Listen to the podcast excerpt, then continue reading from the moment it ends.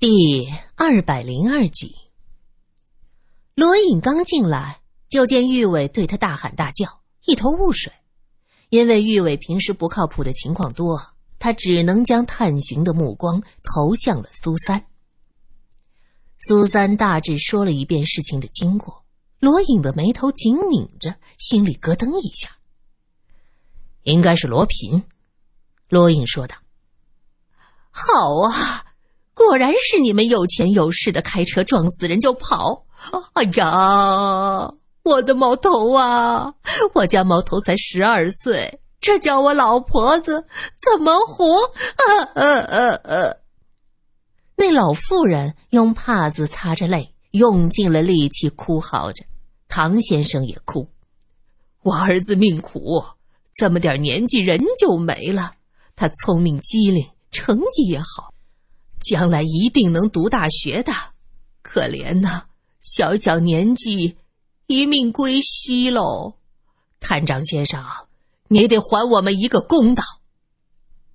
苏三看的是目瞪口呆，这是变脸表演吗？怎么这么快？老妇人这么吵嚷哭嚎，更是吸引众人的目光。大厅里人来人往，有人围过来喝道：“喂，这里是警局！”吵吵嚷嚷像什么样子？小心把你抓起来！老妇人更来劲了，是满地打滚。啊啊啊啊！我不活了，我的乖孙孙死了，我活着做什么？已经死了算了，抓呀抓呀！你们把我抓起来呀！罗隐皱着眉看着这一切，他突然开口：“你们要多少钱？”苏三和玉伟不敢相信的看着他，苏三的嘴唇有些发抖。罗隐，你说什么？罗隐又说了一遍：“说吧，打算要多少赔偿？你们这种我见得多了。”那老妇人咕噜一下爬起来：“给赔偿？真的给？那那边会答应给多少？”唐先生还装模作样，抹着眼泪，他嘴里嚷嚷着：“多少钱也买不到我儿子的命。”可是那个眼睛却滴溜溜的向罗隐的身上瞟，满满都是算计。具体的事情，我要向对方详细了解，看看那边的意思，赔偿一定有，到时你们和对方谈。唐先生这才放下假装擦泪的手。好的，那就拜托了呀。他对着罗隐点头哈腰。玉伟问：“你还有没有点人性？死的是你亲儿子，人死如灯灭，人都死了，我还能怎么样？多要点赔偿，也能给我儿子修个体面点的墓。”旁边围观的警察也都见怪不怪的散去，还有人哼了一声：“老东西。”就是来要钱的，这种事儿哪次不是这样？苏三跟着罗隐进了办公室，他用力的将门一关，问：“你说的都是真的？给点赔偿，这事就结了？”不是我说什么，是这样的事儿都这么办，我能有什么办法？那家人的样子你也看到，这就是他们想要的结果。罗隐坐下去。拎起暖瓶晃了晃，苗一，倒水。苏三最恨他这公子哥的腔调，此时看到更是火冒三丈，将暖瓶一把夺下来，重重的放在地上。苗一，不用管他，一时半会儿可不死。罗隐无奈，用手按着眉心，显出满脸的疲惫。你别气我了，艾莎的事儿我已经够烦的，你应该体谅我。怎么跟着山鬼跑来闹？我知道这些天你忙，我也不想给你添麻烦。可是事发突然，谁想到你那什么弟弟开着车撞了人就跑啊？罗隐嘟囔一句：“什么弟弟？别乱说。”苏三继续说：“那家人为了要钱，这个我知道。可是谁给那个孩子公道？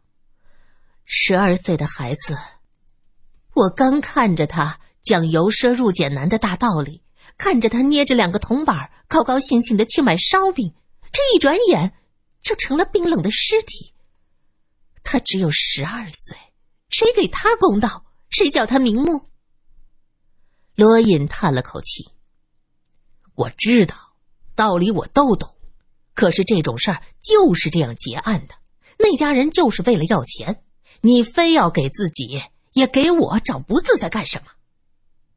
就在这时，门被砰的推开，玉伟怒气冲冲的进来：“姓罗的，你那个混蛋弟弟在哪儿？小爷我抽死他！”玉伟一进来，一把揪住罗隐的衣领，罗隐冷冷的看着他：“松手！”玉伟的眼睛瞪得大大的，面色有些狰狞：“不松，把那个什么罗平给我交出来！”苏三去拉玉伟的胳膊，他也是才知道情况，你总要给他调查的时间。少来，真当我是傻子？他刚才明明向人家私了。玉伟的手被苏三努力的拉下来，罗隐坐在那儿一动不动，也不去看被玉伟抓皱的领子，这不是他的风格。我最近很烦。罗隐的声音有些嘶哑。苏三担心，不会是因为刚才玉伟用力太大吧？艾莎的事儿没这么简单，他们家族有很大的势力，我要平息更多方面的怒火和责难。你们是我的朋友，就不能照顾一下我的心情吗？照顾你的心情？现在一个孩子死了，死了，他是无辜的，他只有十二岁。玉伟怒火中烧，谁的话也听不进去。罗隐平静的看着他。我先将事情调查清楚，而且死者家属你也看见，要钱不要命的主。这种意外一般都是私下达成协议解决。如果真是罗平做的，我会尽最大的努力给死者争取更多的赔偿金。你傻呀？那是狗屁家属，一家子吸血鬼。我的要求很简单，该怎么处罚就怎么处罚。这种纨绔子弟要得到教训，这是过失杀人。你要求？你是死者什么人？能代表谁？山鬼，你经历这么多事儿，怎么还看不明白？在这个世界上，很多事情不是你想怎样就能怎样的。我只能尽力而为。罗隐叹了口气，目光焦灼。玉伟不服气，还想说什么。苏三拉着他说：“好了好了，这不是事情还没彻底搞明白吗？先弄明白再说。唐家人呢？走了。”玉伟一听唐家人就生气：“这姓唐的算什么东西？我看他就是欠揍。小爷我再次收拾他一顿，打得他满地找牙。”罗隐起身哼了一句：“幼稚。”说着就走，他扔下一句话：“我去看看，到底是不是罗平做的。”玉伟指着罗隐的背影问：“他说什么？我幼稚？他还纨绔呢？”好了好了，你先消消气。你不是没吃饭吗？你想吃什么？吃饱了才有力气吵架。吃吃吃，你就知道吃。玉伟老大不满意。瞪了苏三一眼，甭管什么好吃好喝都拿出来，我要化悲痛为食欲，吃饱喝足，给正义讨回公道。下午，吃过饭的玉伟又拉着苏三来到了警局。推门看到罗隐办公室坐着一个翘着二郎腿的年轻人，这人看着二十多岁，白净的面皮，身材瘦小。和高大英俊的罗隐不是一个风格，可是那一身的酒气和脸上熟悉的桀骜表情暴露了他的身份。苏三认出那正是中午开车的那个人。你就是罗平？苏三问。对，是你小爷我。罗平看了苏三几眼，他突然一拍桌子：“个贱人！我想起来了。”中午是你拦着我的车子，胆儿够大的，敢在太岁头上动土，不想活了吧你？罗隐也一拍桌子：“你给我老实点事情到底是怎么回事？大家都在，说个明白。”罗平有些怵罗隐，他毕竟是外室生的，这几年才被亲妈送到罗家，在罗家有了点名不正言不顺的意思。也正是因为如此，他在外飞扬跋扈，摆公子哥儿的威风。就那么回事儿，喝多了，油门当刹车踩着了，撞了个小崽子，怎么死了？你给钱呗，多少钱？我认。罗平吊儿郎当，吃的灯草灰，放的轻巧屁，把你撞死，给点钱成不成啊？玉伟指着罗平的鼻子大骂：“罗平在外那是横行霸道惯了，哪里容得玉伟这么说的？”他噌的一下站起来，手往腰间摸过去。罗隐一把抓着他的胳膊问：“你要干什么？”这时，苏三才看到罗平腰间鼓鼓囊囊的，他要摸枪。说话间，罗隐已经下了罗平的枪，气愤的拍在桌上。苏三愕然，他一下就明白那医生说的“幸好自己没出事儿”是什么意思。这个罗平简直丧心病狂，一言不合就开枪啊！这无法无天了。玉伟也很快意识到这一点，他指着罗隐大怒道：“你们罗家人真有种，光天化日之下想在警察局毙了我，可小子了！”老子撞死个小崽子，和你有什么关系？你算哪根葱啊？再多管闲事，我送你全家见阎王！罗平嚣张至极，随后从西装口袋里摸出钱包，随手往桌上一拍：“这么多钱够了吧？别烦我！”说着就要走。罗隐喝道：“你什么意思？你得和死者家属商量。”看怎么了结。行了，你是探长，这点事儿摆平了算什么？好了，钱我给了，别烦我了。玉伟被罗平漫不经心的样子气坏了，他嗷的一声就扑上去，接着扑通一声将罗平压在身子下面，抡圆了拳头，咚的一下就砸在他脸上。罗平身材瘦小。年纪轻轻就被酒色掏空了身子，哪里是玉伟的对手？几拳下去是满脸开花，疼得要死，又睁不开呀！他只能发出杀猪般的嚎叫：“哥哥，救我！他是个疯子，这是个疯子！”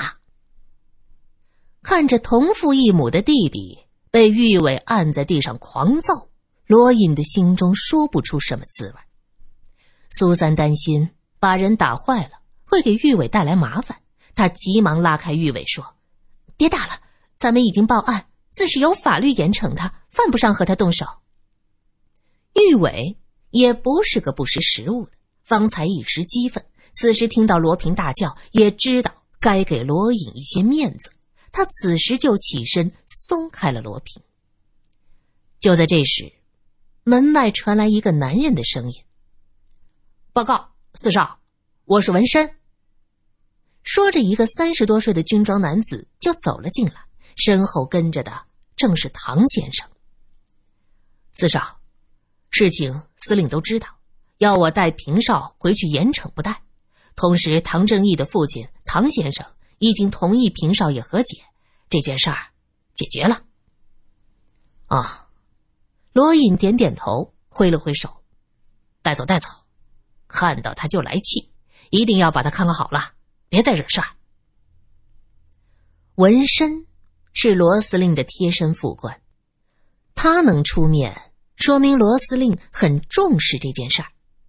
罗隐心想，既然当事人和解，那这事儿也只能这样了。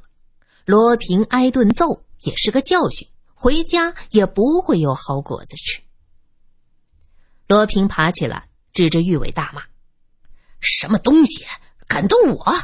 你等着，小爷要你的命！”罗平，这是我的同学好友，毕竟是你有错在先，这事儿就这样了，以后不准提。罗隐想息事宁人，玉伟瞪着唐先生说：“怎么，你决定私了，卖你儿子一条命，多少钱？”唐先生嘿嘿一笑：“人死不能复生，看在你对正义这么照顾的份上，玉先生，我可以给你点钱。听说你是北平人，拿着这钱回家吧。姥姥杀人偿命。”欠债才还钱，他这是过失杀人，钱不能买命。玉伟梗着脖子，罗平笑道：“呵呵呵钱当然能买命，尤其是贱命，不服给我憋着。”说完，还冲着罗隐喊道：“对吧，大哥？”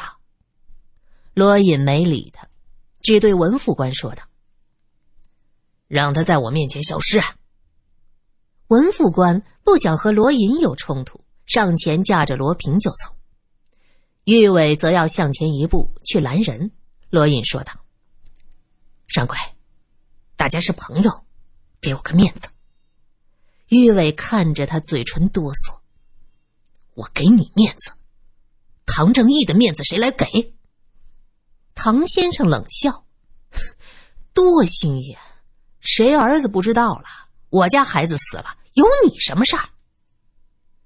玉伟一路上冷着脸，刚走到楼下，就看到元辰开着一辆敞篷吉普车过来。看到苏三和玉伟，元辰高兴的招手：“苏姐姐，玉大哥，我会开车啦。”玉伟现在一见车就烦，哼了一声，双手一背，直接进了门。元辰疑惑道：“哎？”我哪里得罪他了？苏三摇头，与你无关。他今天心情不好，看到车就心烦。元辰下了车，抓着苏三的手摇来摇去。